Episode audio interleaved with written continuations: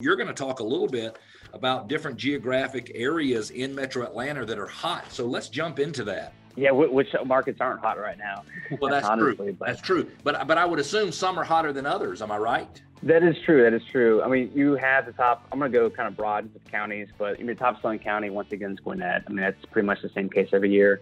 Followed by Cobb, and then we actually split up Fulton County between North and South, just because they're they're very different in terms of the types of real estate you can buy there. But uh, North Fulton County would be number one overall if you didn't split it up. But in terms of pricing and closing changes, you know the uh, how many more closings were you know in 2020 compared to 2019? Some of the top growing counties are actually Pickens County, Hall, Coweta, Barrow, Carroll. And there's a common theme with all those. They're all you know pretty far outside. I'm sure some of your listeners probably have you know no clue actually where some of these are. But you'd be surprised. Uh, same thing with new constructions. But even the new construction market, same trends. You know the outer counties are growing the most right now. And then the same thing, even though the Pickens, Hall, Coweta, you know Barrow, Carroll, like I just mentioned uh, some of the top growing price ranges for counties as well. Rockdale, Dawson, Pickens, Hall, Barrow, and Carroll all are 15% or more from 2019 over 20, or 2020 over 2019. Wow let's circle back and jump into the discussion on the school districts because I believe you're going to say that the school districts can make a difference and there's some that are just hotter than others. And I'd love to get some cool scoop and insights on that. Yeah, some of the uh, most growing high schools in terms of number of closings, uh, very similar to the counties I mentioned. Uh, West Hall High School is actually number one.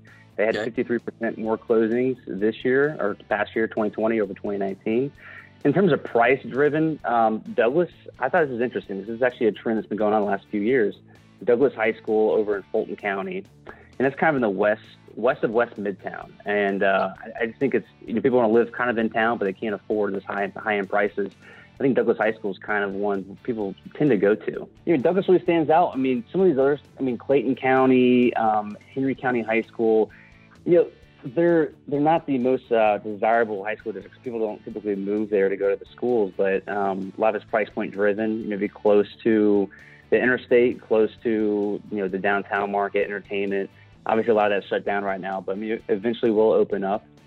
And that means, like I said, Douglas County, Douglas High School, uh, South Atlanta High School has been growing a lot as well. It's probably a little bit of by default that those high schools have so many more sales and it's probably almost all affordability and location driven or that's what it sounds like to me would that be a correct statement that is correct i mean you're you, you typically think oh probably the premium schools are going to be growing the most but you know, of those price are just, just so extreme. You only have a limited amount of buyers as well. The higher demand markets are going to typically go up in price faster than these, the ones that are, you know, not as attainable for a lot of people. Uh, Mitch, talk to us about the, the volume of purchases that were being done by iBuyers in Metro Atlanta, both pre and post COVID, if you will. And then I'd love to have any other comments you have on the iBuyer model. Yeah, so you actually uh, were correct on that. Offerpad Opendoor and Zillow are the three main uh, the iBuyers in Metro Atlanta. Knock Homes was actually the first one, and they've really pulled back. I believe they're actually done doing the iBuyer program. Um, but you're missing the the number of closings, and so they really peaked in 2019. I know a lot of agents were getting worried about iBuyers. You know, people weren't going to be using the traditional agent. Uh, it started to slow down. We've actually seen Zillow. They typically, on average, now will sell the home after they buy the home. You know, they're going to maybe do a little fix it up a little bit, maybe paint, you know, and sell it. And they typically want to make a profit, and they also get those fees. But Zillow was actually averaging a loss on their sale. Yes, they were. And then what happens? They yeah, they started pulling back, and then COVID hit, and everything just absolutely stopped. Um, you know, second quarter was actually down 90% from second quarter of 19. Third wow. quarter, they started picking up a little bit more in third quarter, but it was still down 80%. And they were still finalizing some of these fourth quarter numbers, but by the end of the year, you're probably only going to have maybe 1,500 iBuyer purchases in Metro Atlanta. And compared to 2019, there's 4,000. So it's a huge, huge drop off.